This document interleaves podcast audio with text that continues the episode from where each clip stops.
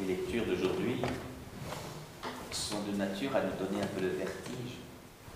Parce que, imaginez un peu, euh,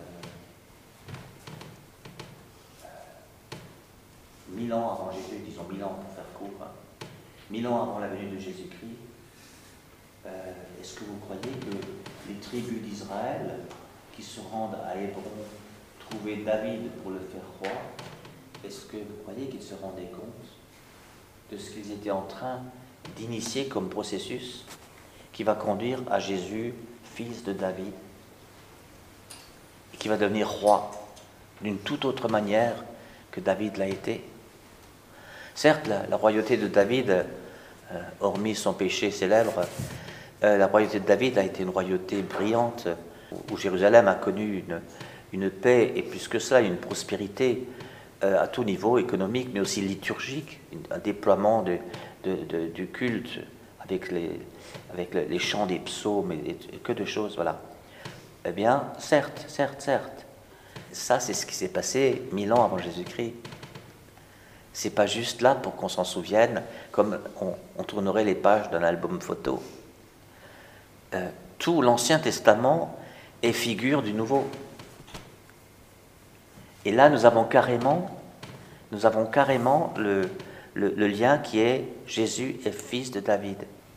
Rappelez-vous, il y a même un, un, aveugle qui, qui l'appelait Bartimée, il disait Fils de David, aie pitié de moi.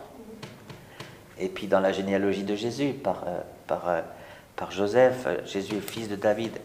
Bon, on le sait, il est allé dans la ville de David se faire recenser il y a suffisamment de traces. Dans ce que Dieu fait aujourd'hui, quelle part va, va servir pour, euh, pour réaliser le plan de Dieu plus tard Voyez? Là, ces tribus sont venues trouver David pour le faire roi. Ils donnèrent l'onction à David, donc l'onction, la chrismation, et, pour le faire roi. Et donc David a été chrismé. Il est, il est devenu Christ, Christos, il est devenu chrismé. Il a reçu l'onction. Hein. Et on voit venir le Christ, hein. on le voit venir. Et alors, à la fin, donc on, saute, on saute mille ans. Et, ceux qui connaissent un peu la Bible se, rendent compte que ce n'était pas un long fleuve tranquille. Hein. et que, et que le, peuple, le peuple élu, euh, voilà, le peuple de Dieu, a pu, aurait pu se, se suicider lui-même à force d'erreurs, de péchés, de, de, mauvais calculs, de, politique, de que sais-je, voilà, plus de tout ce qui rend l'humain, hein, eh bien, il est toujours là, il est toujours là. Et de ce peuple est sorti euh, Jésus. Jésus, euh, qui sera roi, disait la prophétie, euh, roi d'une autre manière et d'une royauté qui durera toujours. Alors, on passe à l'évangile. Et l'évangile qui nous est donné par la liturgie, c'est Jésus crucifié, euh, mais quasiment euh, euh, un quart d'heure ou quelques heures avant sa mort. Voilà ce qui se passe. Avec cette phrase, quand tu viendras dans ton royaume, souviens-toi de moi. C'est incroyable cette parole. Et je te le dis, aujourd'hui avec moi, tu seras dans le paradis. Le dernier mot de Jésus, c'est paradis. Et on comprend par cette phrase, puisqu'il répond, il répond à l'autre, qui lui a parlé de royaume, que le paradis, c'est le royaume accompli.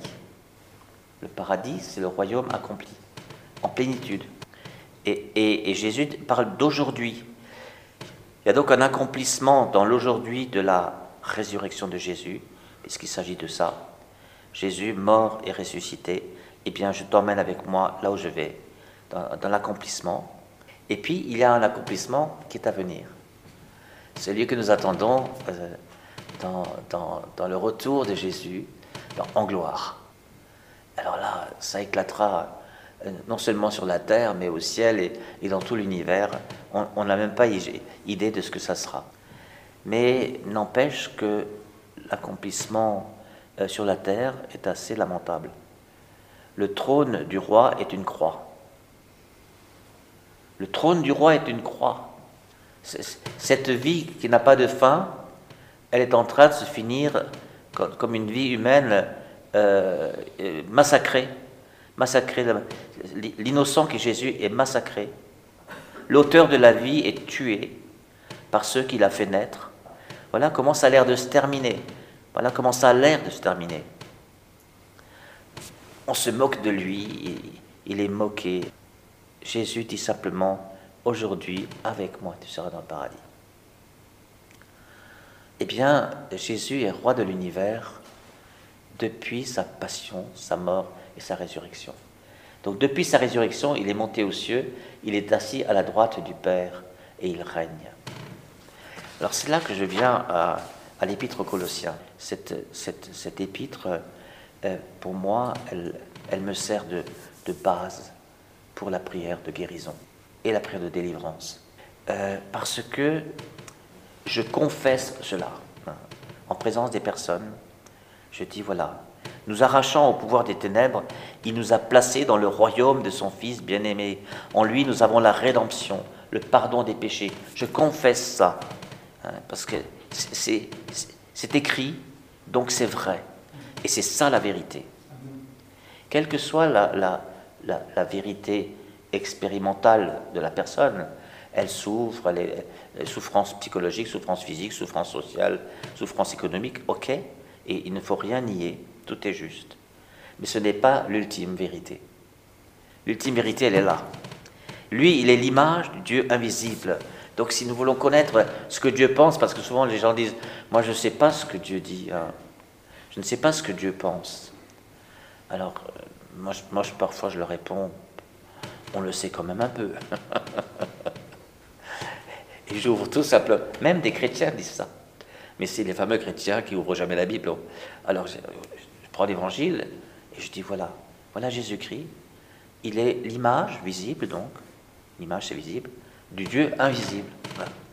Donc si on veut savoir quelque chose sur Dieu, c'est Jésus qu'il faut regarder. Alors voilà, alors qu'est-ce qu'il est dit? Mais tout fut créé dans le ciel et sur la terre, par lui, en lui, pour lui. C'est écrit comme ça.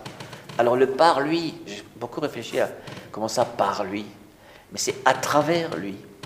Le Père a créé en Jésus, par Jésus et pour Jésus l'univers. Ils étaient ensemble, pas tout à fait dans le même rôle, mais par lui c'est dia en grec, c'est-à-dire à travers lui. Tout est marqué, tout porte l'empreinte de Jésus. Tout le crée. Tout est fait pour lui, voyez Tout est prêt pour lui on n'attend plus que lui pour habiter tout cela, vous voyez tout est, tout est prêt pour lui. Les, visibles, les invisibles, et alors les puissances, les principautés, les souverainetés, les dominations. Il y a des gens qui viennent me voir qui disent J'ai l'impression que je suis mené par des forces autres qui ne sont pas moi. Qu'elles soient psychiques, parfois c'est comme ça, dans certaines maladies fortes, euh, voilà. mais aussi que ce soit spirituel. Et ça existe, les forces. Donc certains ont dit que c'était les noms qu'on donnait à l'époque à, toutes les forces occultes, les forces, mauvaises, les esprits mauvais. On les appelait puissance plurielle, principauté plurielle, souveraineté plurielle, domination plurielle. Mais lui, il est au-dessus de tout ça. Il domine tout cela. Et en, Philippiens, on, on, nous dit, en Philippiens 2, on dit même que tout s'agenouille au ciel, sur terre et sous la terre, hein, dans le séjour des morts sous la terre. Tout s'agenouille devant lui, devant, sa seigneurie. Ça, c'est le roi de l'univers. Et donc, vous voyez, Jésus, il est roi depuis la résurrection. Depuis, est, depuis son ascension, sa mort, sa résurrection et son ascension à la droite, c'est le, lieu de la puissance. Il est roi. Hein. Et nous, nous pouvons nous emparer de cette royauté par le Saint-Esprit. Cette royauté devient actuelle. Hein. C'est pas juste une pensée, c'est pas c'est pas juste une doctrine qu'on sait, on la pratique. On la pratique. Et, notre, notre rôle de chrétien, c'est de faire vivre cette royauté sur la terre. Déjà en nous comportant comme des citoyens de ce royaume, et ça c'est pas la moindre affaire, hein, parce que ça suppose beaucoup de conversion, de, nous vivre à tout, à tout instant en présence du roi. En présence du roi, on en parlait hier avant-hier à, à, propos de la vie de prière, de la vie, de vivre dans la présence du Seigneur. Si on vit dans la présence du roi, on ne fait plus n'importe quoi. C'est pas possible. Et si on le fait quand même, on demande pardon. Mais c'est pas possible de ne pas être conscient. Dans ce cas-là, c'est qu'on n'est pas conscient du roi. Donc en présence du roi, on est en présence du roi, en présence de celui qui règne. Et en plus, on lui dit, je veux que tu règnes dans ma vie, dans notre vie.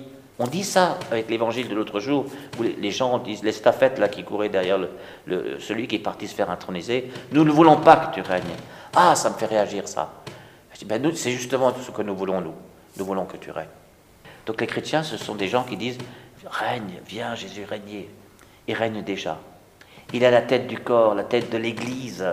Voyez, l'Église, c'est pour ça que c'est tellement important que l'Église reste bien l'Église de Jésus-Christ et que Jésus-Christ soit premier célébré, premier, premier, premier, toujours, toujours, toujours. Même par rapport à l'Église elle-même et aux affaires de l'Église. En lui habite toute la plénitude. Mais qu'est-ce qui nous manque donc? En fait, il ne manque plus rien. Nous disposons de tout cela dans la foi personnelle et, communautaire de l'Église, je veux dire, pour, faire régner cette, cette, vérité sur la terre. Et c'est comme ça qu'il est, il est, il n'est pas nécessaire ni de crier, ni de faire beaucoup de, beaucoup cirque humainement parlant, mais on peut, comme Jésus, sur la barque, euh, en pleine tempête, vous rappelez avec les disciples euh, au début de l'évangile de Marc, euh, la, tempête fait rage, lui dort derrière sur le coussin. Le coussin, comme si tout le monde savait qu'il y a un coussin dans les bars. Moi je vois là la main du Père, le Fils dort dans la main du Père. Et là, euh, ça te fait rien de nous voir mourir, etc. Et lui, il se lève. Et moi, je l'imagine se lever. Il constate la tempête, qui se jette même dans la barre. Et les disciples s'attendaient à ce qu'il devienne euh, blanc, comme plus blanc que neige, euh, qu'il irradie tout ça et, qu'il donne à la manière de Moïse, comme on l'imaginait autrefois. Mais non, je le vois en train de dire Tais-toi. Et, la tempête s'arrête instantanément. Mais tais-toi donc. Il n'y a pas besoin de crier, il y a juste besoin d'affirmer la, royauté, l'affirmer.